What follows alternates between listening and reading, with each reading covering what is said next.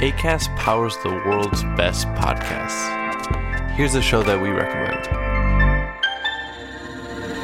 The attacker had very good knowledge of banking systems. $2.1 billion in stolen funds. It's a cyber criminal group. It was the Lazarus Group again. These are smart guys. The Lazarus Heist is back for a brand new season. We're following the latest twists and turns in the incredible story of the Lazarus Group hackers. The Lazarus Heist, Season 2 from the BBC World Service. Find it wherever you get your podcasts. ACAST helps creators launch, grow, and monetize their podcasts everywhere. ACAST.com. I'm Jasmine Elmer, and this is Legit Classics. How this is going to work is I'm going to get someone that knows some stuff about things in their field. I'm going to take the things I know about the stuff in my field, bring this all together, and give you something bigger than either of us can do on our own. Whether you're here for the lulls or the learns, buckle up. It's time to get legit. So today's episode is about happiness, and joining me is the very talented Simon Alexander Ong, who is a life coach, motivational speaker, and author of the new book Energize. Uh, welcome, Simon. How are you today? Jasmine, I'm doing fantastic. Thank you very much, and very glad to be on the show here today. Brilliant. Well, I'm going to start with the question I ask everyone, which is, what do you know about classics? Have you studied it? Is it something that you've done at school or come across in your work? Like, what does it mean to you? I never, I never started it at school. I, I think the closest I got to uh, getting to the classics was doing a bit of Latin uh, in, in, my first couple of years of secondary school. But I think where I've come across it a lot more is with my current work. So I started in the financial services industry, but I quit that to run my own business. As you said in my introduction just now, I'm a coach, I'm a speaker and author. And it's through that work that I came through the classics via the Stoic philosophy and the way that they mm-hmm. saw life and, and wisdom.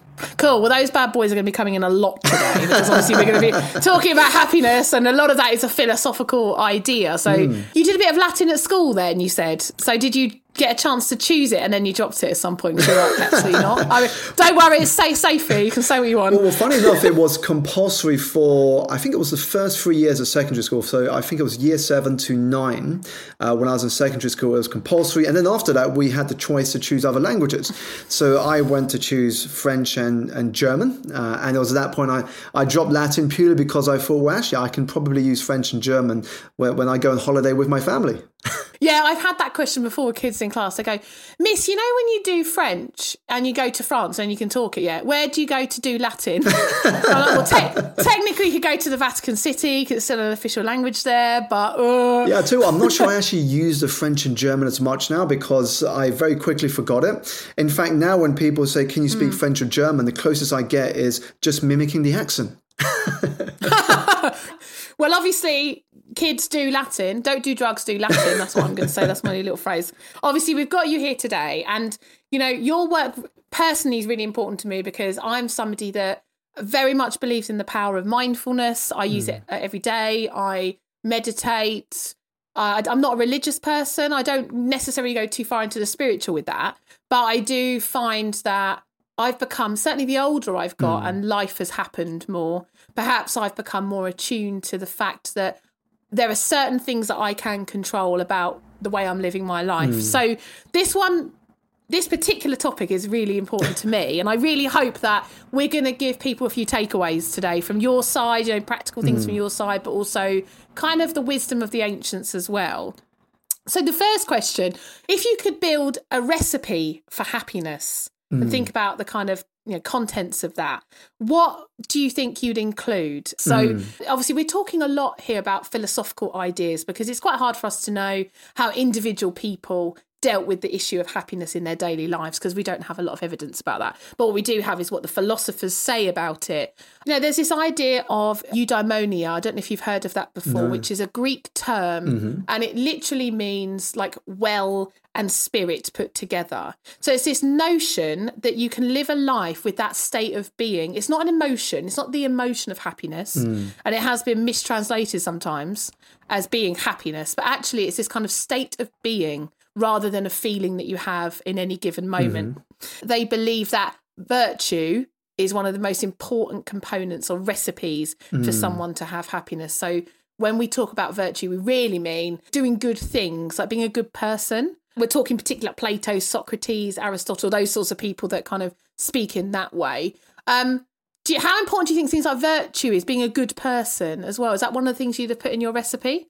Definitely. I, I mean, if, if we talk about my recipe, I would summarize it through this uh, through this acronym GPS. Now, the GPS not in terms of your satellite navigation Hang on a system. minute. I was about to say, is that global positioning system or something? But but my GPS stands for gratitude, progress, and service. So if I quickly summarize each of them, and I think the last one there, service, touches on this uh, virtue of uh, of being a good person. So gratitude for me um, is, is the bedrock of happiness. Ultimately, happiness begins with gratitude, and the key part of this is to be grateful with intent. You know, I think in today's society, a lot of us treat gratitude now as this sort of tick box item on your checklist. You know, you get to the end of the day and it's like, let me write down three things that I'm grateful for. It's sunny today, I got uh, a, a, promotion, or this happened to me. And we flick to the next page and go, okay, I'm ready for tomorrow's gratitude list. And so we tend to not connect deeper enough to the feeling of gratitude. And so when I talk about gratitude with intent, it's actually pausing and actually connecting with the things, the people, and the places that we are grateful for. It's why Pam Grout in her book Thank and Grow Rich described gratitude as the gateway drug to abundance. And in my book, there's an exercise I share in which we can energize and uplift our mood instantly when we express gratitude with intention. And it's very simple. It's write down the name of someone that you can be grateful for, write down why you chose that person, and then pick up your phone, call that person, and tell them exactly what you wrote down. Now, Oh, I love that. I love that, Simon. That's, I mean, I don't think the ancients could have done that, but I do love that. That's fantastic. And now people might not be comfortable with doing that. And so if you want a softer step, simply record a voice note and send it to that person. But the key with mm. this is that they hear your voice because there's a certain level of emotion that comes across through our voice that doesn't come across if we were just to type something on on email or on a messaging app. Yeah. So that's the first one. G is for gratitude. P is yeah. for progress. And that would be part of my recipe because when I look at my life to date, uh, Jasmine, it has been from expanding my comfort zone, doing things that I never thought that I could ever do, that has shown me what true happiness can be. It's the fact that you're constantly showing yourself what you're capable of um, and what you have the potential to accomplish. So for me, progress has to be part of that recipe. And then the last one, S, service. It really touches on something that I am a big believer of. And that is the fact that our value is determined by how much more we have given to the world than we have taken from it.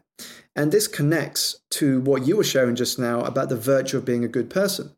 Because when we are a good person, it doesn't just serve us, but it also impacts the recipient of us being a good person. In fact, when we inspire someone, we don't just touch that person's life.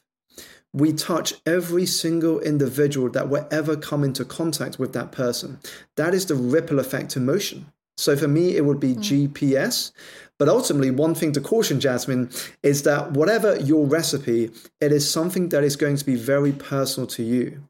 And so, what I've done in my life to arrive at this philosophy is treat all of these inputs, whether it's a video I've watched, a podcast I've listened to, a book I've read, a conversation that I've come out of, and then drawn the parts that resonate most with me, blend it into my own recipe, if you will, and that becomes my own way of living. There is definitely a bit, like you say, in certain elements of that that come from these ancient mm. philosophical ideas. You know, these kind of, especially this this idea of virtue or kind of being a good person. But then, you know, can we think about happiness in, in terms of what almost like what you shouldn't do, the mm. opposite of it, what makes you unhappy? So there are certain philosophers um, that describe happiness, Epicureans, for example, mm. that describe it as an absence of like mental worry. Epicureans are obsessed with this notion of pleasure and pain. Mm-hmm. So pleasure is the good thing, pain is the bad thing. We want to make choices that put us towards pleasure. But, you know, there's an absence of mental worries means mm. you can be happy.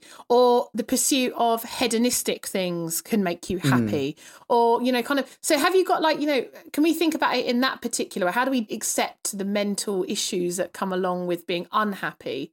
as part of our recipe for happiness because we can't avoid them. So, other than your GPS, are there any additional things that you might kind of give people as tips to deal with really unhappiness? Definitely. And I think that's where the technique of a not to do list can come in handy because, you know, for a lot of us, we have a to do list. What are the things that I'm going to get done today? But many of us simply don't finish it because we keep adding to that to do list and it becomes never ending. But with a not to do list, you choose a small number of items that you write down so you can remember what they are. And then that helps you to focus on what matters most.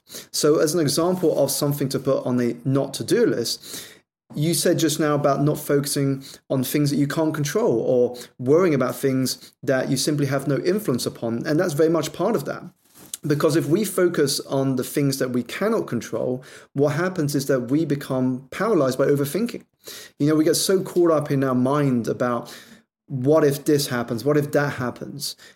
Whereas when we focus on what we can control, we become energized and empowered to take action. No, that makes perfect sense. And I wanted to ask you as well because I don't know how many people turn up. I, I, imagine in my head you're like a therapist and you've got this like lovely chair that people sit on. It's probably not like that. It's probably more like a Zoom chat or something. But mm. I'm just wondering about you know materialism because the world we live in today mm-hmm. is so much more materialistic.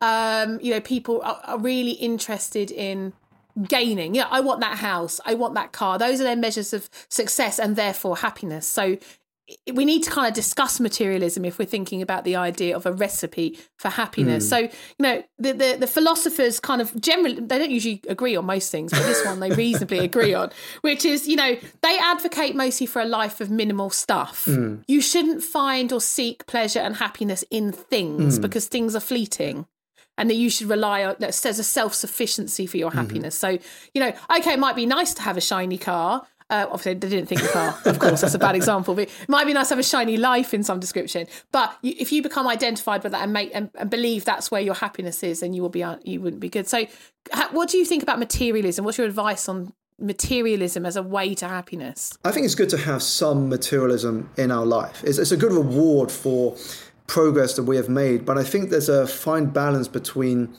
owning things versus the things owning you. And that is why, for me, minimalism does play uh, a big role in, in, the way I live. If you look at my social media, for example, you'll notice that in nine of every 10 photos, I will be in a black t shirt, jeans, and Adidas trainers. I, I mean, that is my uniform. Is that your uniform? and what it means. the uniform of a happy man. exactly, the uniform of a happy man. I wake up in the morning, I open my drawer. Oh, which black t shirt do I wear today? There's not much choice that has to go on there.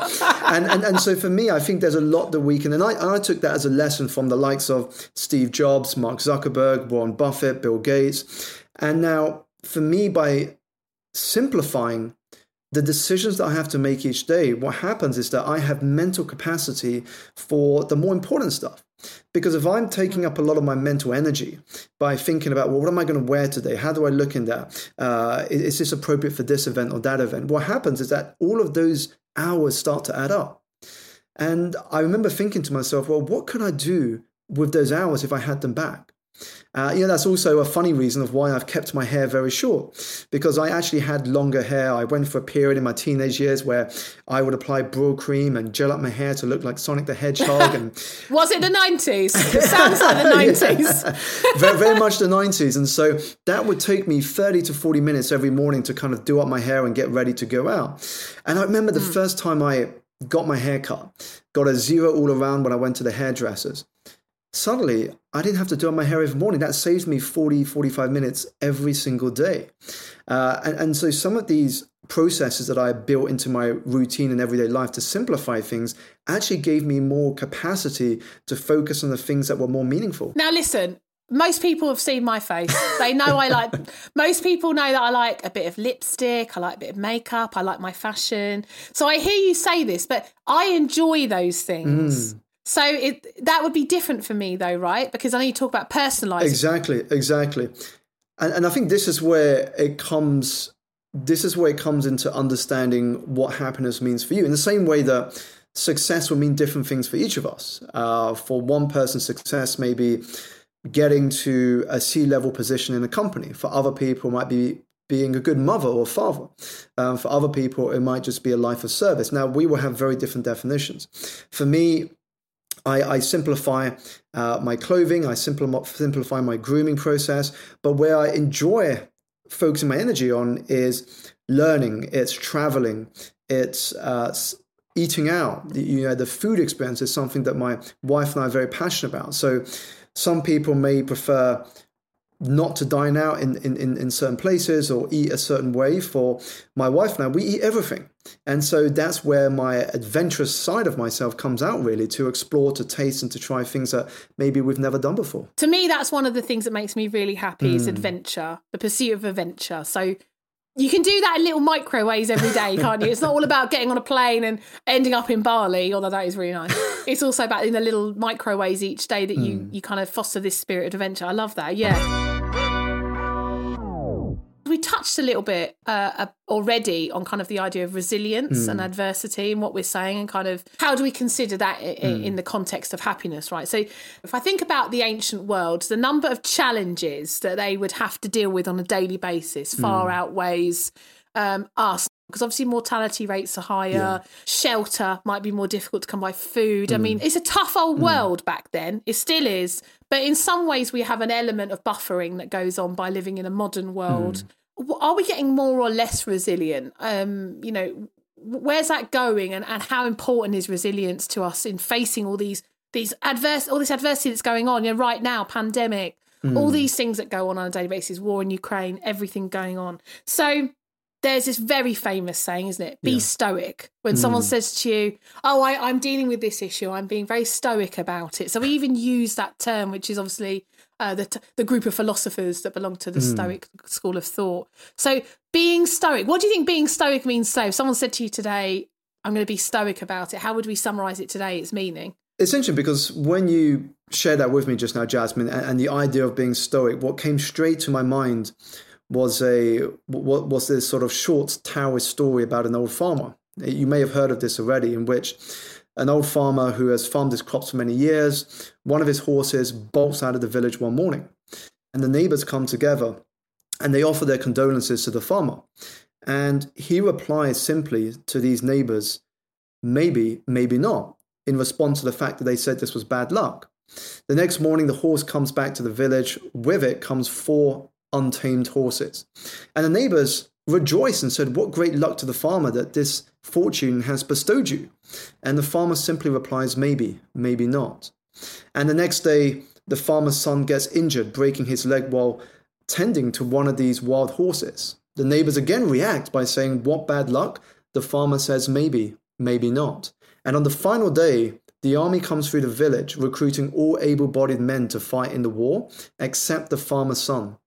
And the farmer replies again on their neighbor's response on what great luck that your son is spared, maybe, maybe not. And so I think being stoic is about not getting caught up emotionally in the same way that those neighbors did in that story when something unexpected happens. Because in life, you are always going to face challenges, setbacks, and failures. But actually, what is more powerful is how we choose to respond to it. And if we act more like that farmer, or we act in a stoic capacity, what happens is that we can pause, we can step back, and we can choose a different response. Because very often, a lot of us, we tend to react very quickly. We tend to judge a situation, and more often than not, it is in a negative way. But actually, when we can pause, step back, and think, well, what else could this mean? Then we begin to choose our response in a more measured way. Uh, and so, something I shared in the book, Jasmine, in which I described that there is in fact no one reality you know a lot of us think we're living in the same reality but that isn't the case we're actually living in very customized realities because mm-hmm. when an event happens so you've you shared some challenges whether it's Ukraine, it's the COVID pandemic, it's the financial crisis, it's inflation, whatever events that are happening outside of your control, they're, they're just that. They're simply events. Now, mm. the meaning that we choose for them via our interpretation of them defines the choices, the habits, and the actions that we take. So when we have the ability to choose a new meaning for it, what happens is we then choose very different actions. So I think being stoic is the ability to react in a very calm and measured way to whatever is going on and choosing a response that is far more productive than getting caught up in that situation that we often have no control over. I agree that like I think what stoic is today has has slightly changed mm. from what it probably meant in the ancient world because it's not all positive. Mm. So I think today we use the word stoic in a very I think it's quite a positive yeah. thing. You know, if, if someone's if you see oh that person's very stoic, it's seen as a kind of you know desirous trait mm. in someone you think oh mm. great okay uh, wish i could be like that um, but you, you know like in some ways it's almost like a controlling of the emotions mm. as well which in some ways is not always the right yeah. thing you're trying to like domesticate almost your emotions mm. that can be that can have a negative or adverse effect on mm. you i think so and you know you talked about like all these random events happening in your, in your story that you gave and you know, kind of what's happening today but you know there's also philosophers think about this kind of metaphysical world so the world made up of like atoms and bits yeah. and pieces you know these kind of ancient philosophical ideas there what I like about that is there's this sort of notion, I'm gonna swear now, that shit happens, mm. i.e., that random random events can occur at any point. Mm-hmm. So in this sense, you mustn't get so attached to your external situation mm. because it's gonna change. It's gonna change, yeah. and it can happen at any moment. Um, and I think that's kind of at the core of your story that you gave about the farmer. Mm. You know, these these ideas are thousands of years old, and they're still they're still they're really pertinent. And I guess it's because this is the human condition. Doesn't really matter what world we live in. Mm. We we know we want to be happy, we want to be healthy. So, you know, my favourite person that writes in the ancient world um, philosophy um, mm. is Marcus Aurelius. Um, and his meditations. It's my fa- one of my favorites, mm. and I love it so much because it just really is. You could literally just pick it up and assume it's something that someone's written today, some kind of psychologist. Yeah. my favorite quote of his is You have power over your mind, mm. not outside events. Realize this, and you will find your own strength. Mm. So, this is very much what we are saying about this. You can control your inner world a little bit but you can't yeah. control your outer world and kind of finding some acceptance about that. But the Epicureans, we spoke about them earlier on. So they, there's this there's sort of branch of philosophy, right, a bit later on. They had this this measure. Mm. If you imagine the scale of happiness and excitement and all the lovely things, and at the mm. other end, like kind of you know adversity and difficulty, and then they had a calculator, and they called the best bit pleasure and the worst mm. bit pain. Um, and they, they want to stick around in the pleasure bit, shock mm. horror. You know, you kind of want to get to pleasure. The advice was when you're faced with a situation, you ought to use this calculator, i.e., go through the, the mm. pros and cons in your head to work out is something pleasurable or is something painful, mm. and then choose accordingly. Mm. It hmm. reminds me of those like adventure books, right? You know, when you, you get to a chapter and you get to go, what does Simon do next? Um, but the idea is that you can can get choice. But there is a little tiny little caveat in this, which I think is really cool because it, it relates to what we're talking mm. about, which is um, sometimes you might need to choose pain yeah. because it would lead to greater pleasure mm. afterwards.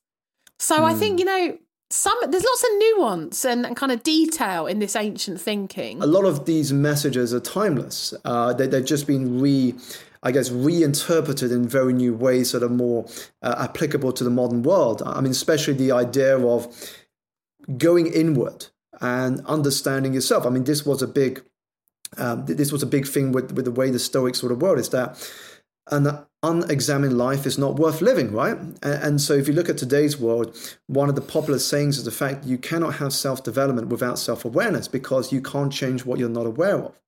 And so, if we are in the pursuit of wisdom, that begins with understanding ourselves first.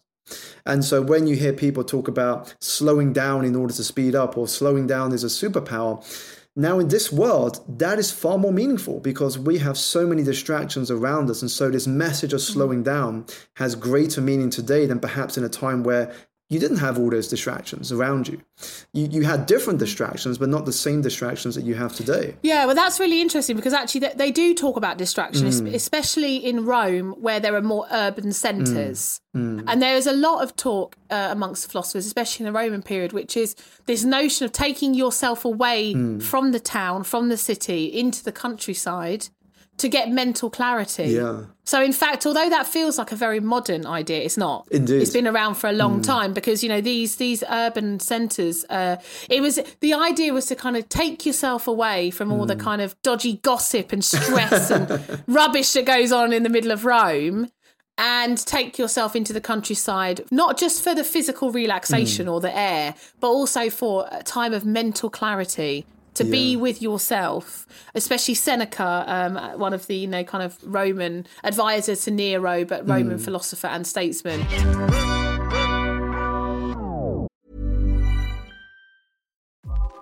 Want to discover more great podcasts like the one you're listening to right now? Podchaser is the world's most comprehensive podcast database with advanced search, user lists, guest profiles, ratings, reviews, and much more across over 4.5 million podcasts. You can even find podcasts just like this one with our similar podcast feature. Discover your new favorite podcast today by going to podchaser.com slash discovery. The last thing I want to talk about what is the highest form of happiness? I think the feeling of being in love hmm. is probably the highest feeling of a happy feeling hmm. that somebody can get to. So I'm thinking they're more probably romantic love, but obviously there's, you know, all different hmm. types of love as well. And I, I'm sort of, I guess I'm slightly arguing, like, do, do we think it's the highest form of happiness? I imagine you might work with a number of people that don't have love and kind of define their lives by the pursuit of it or you know if i've got it i'm good. If i don't have it i'm not good. You know people who are single they're they're seeking it. You know and i'm not saying this is a good thing. I'm just saying it's an observation i think about how we are. So it got me thinking about love in the ancient world then obviously. Shock. That's what i do all day every day. I just sit here thinking oh what did the romans think um but you know on one hand there are all these cults to hmm. love i mean you probably we all know the gods and goddesses of love. So we have aphrodite hmm. we have eros we have cupid you know the roman version so we have these gods so there's actually like you know a goddess of love you know there there are there are the mini gods of love you know kind of the little sidekicks. You've got eros and cupid in roman the roman period um you know there. So we have all of these these these gods and and more importantly what people need to recognize that there are temples cults. Hmm. People are physically worshipping hmm. at these temples uh, and, and and asking for love. You know this is hmm. something that's going on it's easy for us to keep chatting about philosophers how many people in their daily lives are kind of sitting there going oh i need to really consider what plato says about this. I don't know. But what i do know is when there's a temple and there's archaeology you know that regular folk are going there. And and i've got a wicked thing to share with you because it's not just going to temples and asking the gods for love or to mm. sometimes obviously you've got to be honest romans and greeks are very much into physical mm. love so there would have been loads of that. But also i think you know the thing that I kind of want to add is there's also this element of magic, and I thought you'd love this because I didn't know you were going to talk about magic, but you kind of like magic. So uh, that we have examples of, of love spells, um, and I found one. I'm actually just gonna. It's a papyri, and I'm just gonna actually go through it quickly. So you got to take a seashell. Apparently, this is like you found this on a papyri. Take a take a she- seashell. Got to say that carefully. Seashell, and um, I'll write holy names on it. I don't know which holy names these are, um, but you've got to write them with the blood of a black donkey. Don't ask me why. and then recite a formula, and then the person will, that you want to love will come to you. So there's all manner of these kind of wacky, mad ways of like trying to make someone fall in love with you. We know that ordinary people are interested in this as well. So you know, what what what are your thoughts on the pursuit of love is the highest form of happiness? It's interesting because when you when you shared love, for me, my, my book's about energy, and for me, love is the highest form of energy. And so when we think about happiness, the words that came into my head, in addition to your word there, Jasmine, love, was also peace. Love and peace. Now, when I think about love, yes, the obvious is the physical side, uh, because if we look back at our first crush, just imagine how much we would do despite the obstacles. So you might have a a full diary on a weekend, and then your crush suddenly says, "Actually, I now have a free spot to meet up for coffee on Saturday afternoon. Do you want to meet up?" Suddenly, Simon, Simon, I've got to pause you for a minute. What thirteen-year-old or whatever crush age is it, it, it's got a full diary at a weekend and having coffees? I don't know. Now, And- sorry to interrupt. but but you know, you know, crush can happen at any time, right? So, uh, sure. so what happens is that suddenly you make space, and, and that's the power of love. Suddenly you find the energy to make things happen. Now. It's not just in our personal lives, but it's also with work. When you do something you love, you show up very differently. You act very different. Uh, when you are part of a community, uh, fighting for a cause, a cause that you love, again, you show up very differently. You will travel across continents, across the world, uh, to be together with other people who share that love of yours. And so for me, love can do some wonderful things for us um, and can result in happiness. But also, it's the element of peace.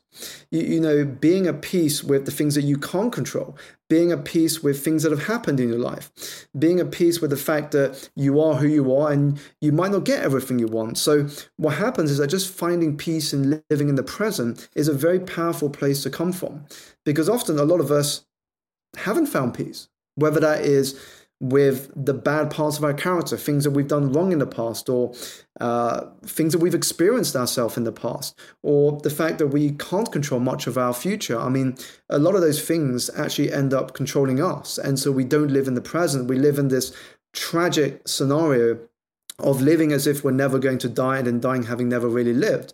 And so when we can actually find peace in some of these things, what happens is that we ground ourselves more in the present. Can I can I clarify then? What are you saying the relationship between peace and love is? And are you saying you need peace first in order to or are you saying they're the same thing? Or are you saying that peace is the highest form of Yes, I'm not saying one is higher than the other. I'm saying both elements are important uh, when it comes to Okay, see. thinking about uh, happiness. Um, because if you're not at peace with, for example, something that happened to you in the past, then it's very difficult to be happy. Because what happened, what happens here is that you're dwelling in the past, you're living in the past, and so you can't actually savor the beauty and magic of the present because that's not where your energy is. And so Sure. that's where peace plays a role. Love plays a role in the fact that love is the highest form of energy. And when we do things from a place of love, what happens is that we show up differently. We start to awaken dormant forces and talents within us that have previously just been left asleep. you're talking about love very much as a well as a guiding force Yeah. actually if, for good when you when you're talking about it when you come from the place of love. Whereas like i said i think the philosophers and in the ancient world they're a little bit more obsessed with the physicality of love right? I mean i'm not even this is a whole nother podcast so we're going to do that another time people. You know i'm thinking about one of the most famous works about love is plato's symposium hmm. which is where you know plato imagines a a group of people having a discussion that sort of hmm. symposium that's what a debate is part of that. And the debate is all about love. Often it can come from a physical hmm. sense but obviously the symposium is it talks about all factors all different types of love and what um, kind of what is the nature of love. But there's one bit of it that i think is super famous that hmm. i just wanted to to raise which is the one of the guests is um, uh, Aristophanes, the, the playwright. So obviously, this is imagined; it's not real. Um, it's not like a news report. um, and Aristophanes um, speak, speaks of a myth where uh, human beings used to be like put together. So you know, as two as as as a whole, and was split into halves uh, by the gods as a punishment. So. Um, and that is why we seek love so desperately hmm. because we are searching for our other half and without our other half hmm. we can't be whole. And i wanted people to know well first of all because i love a bit of myth hmm. but also we talk i mean you know my, i'm married some people you, you you say your other half when you speak about your your partner your husband your wife. Um so that's kind of an interesting notion because I think a lot of people would feel the pull of love as being something outside of themselves because it is the one thing I don't think you can control. Mm. So we were talking about this inner world and peace. Yeah. But if you really want to love, to fall in love, you can't force that. Sure, you can date more Sure. or find, you know, do, but you can't really find that. And I think that in some ways that's embodied in Aristophanes' story of hmm. us yearning for something beyond our control. I mean, because this is the realm of gods in that in, in the myth, it's the realm of the gods, it, and people worshipping in in temples. Hmm. It's the realm of the gods. It's out of our control. It's that fate versus free will thing. So you know, I think today that a lot of people feel that love is out of their hands that they can't really choose it. It has it has to just come to them. Yeah, I think that Do, you- do you feel that that's right? I, I guess I agree and I disagree in some ways. Uh, so I agree in the sense that when we are seeking love, of course, a lot of that is out of our control in the sense that you are relying on somebody else to reciprocate that love back to you. So if you really Sure. love somebody, for you to sort of find that match, they also have to have similar feelings for you, and that's not something you can always control. So I would I would agree on that side. The part that I would disagree is the sense that actually we can have some influence on increasing the likelihood that we meet someone who is a match for us. So, in the sense that if you don't love yourself first, how can you love someone else, or how can someone else love you if you if you don't you love yourself first? Because what happens is that you start to treat yourself different, and so when you show up in the world, you send out a very different energy to if you actually do love yourself, you treat yourself well, and you show up in public, you come across very different, and people can feel that. That's that's what I would call energy. Yeah. You, you know, if yeah. you look through time, it's been given different names uh, in different cultures and, and, and backgrounds and experiences, but we're all talking about the same thing is that we all vibrate at a certain frequency. And so when we are punishing ourselves, when we're thinking little about ourselves, that doesn't send out a particularly attractive form of energy. But when actually you believe that you have value in the world, you love yourself, you value who you are in the world, then what happens is that sends out a very different form of energy. And that's what can make us more attractive.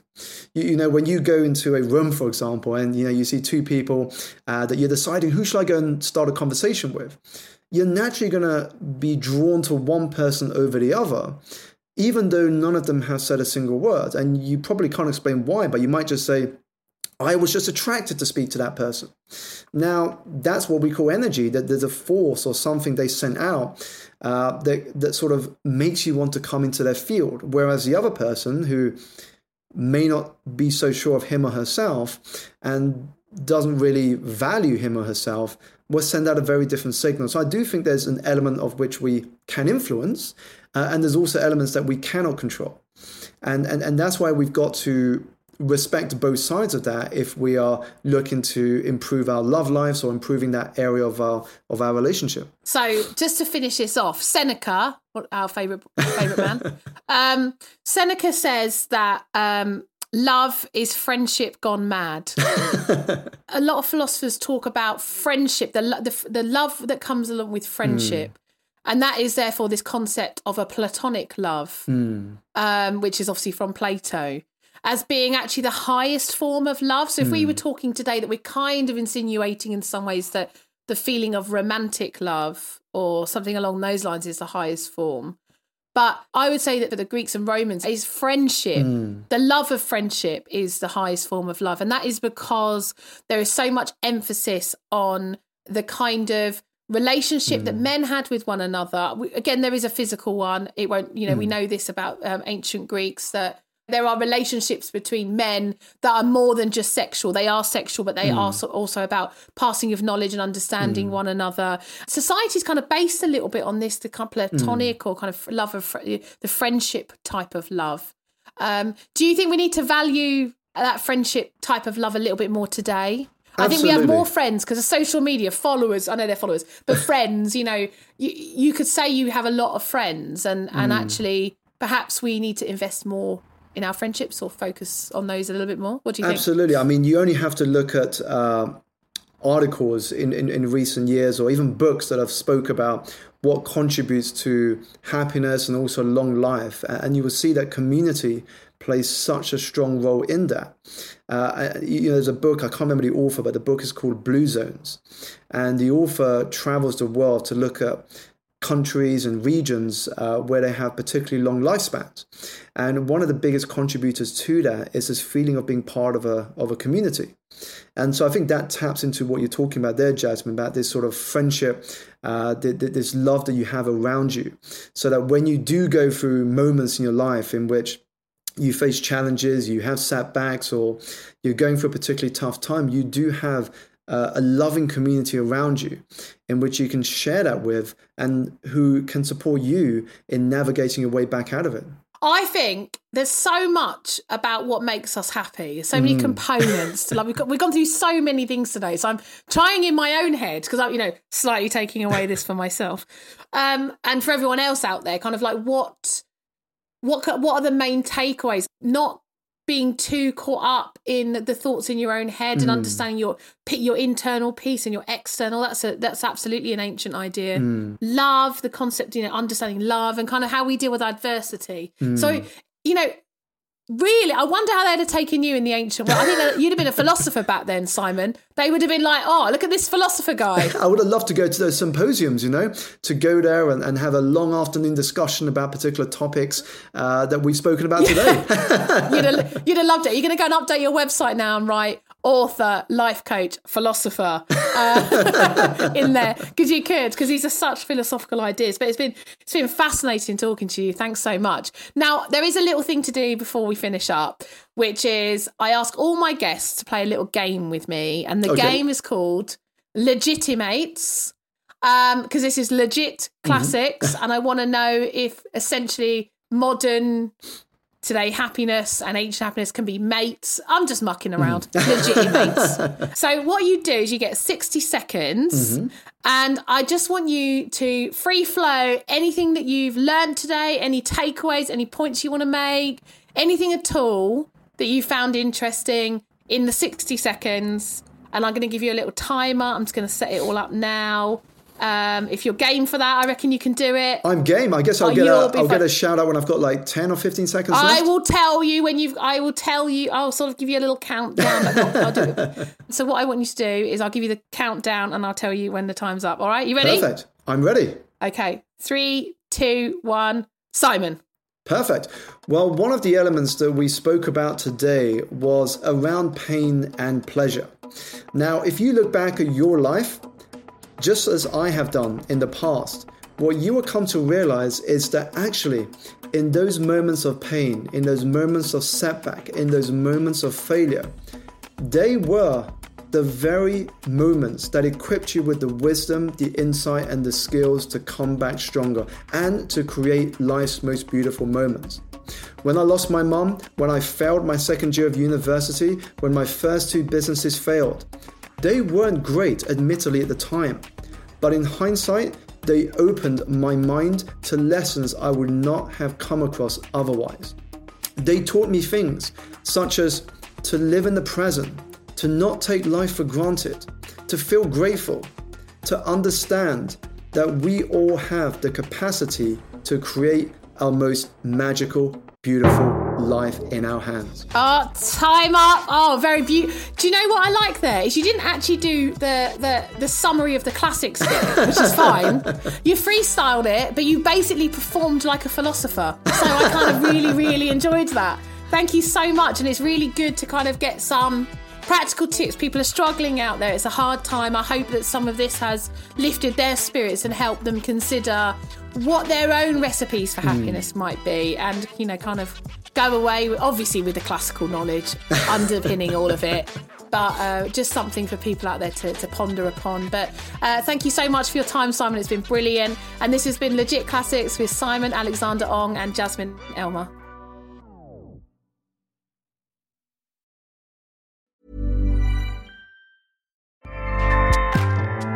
ACAST powers the world's best podcasts. Here's a show that we recommend.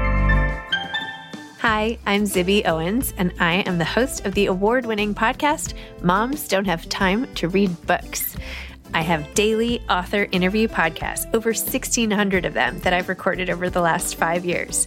Hear from all your favorite best selling authors, celebrities, and more, even if you're too busy to read the books. Moms Don't Have Time to Read Books. Again, that's Moms Don't Have Time to Read Books. Listen today.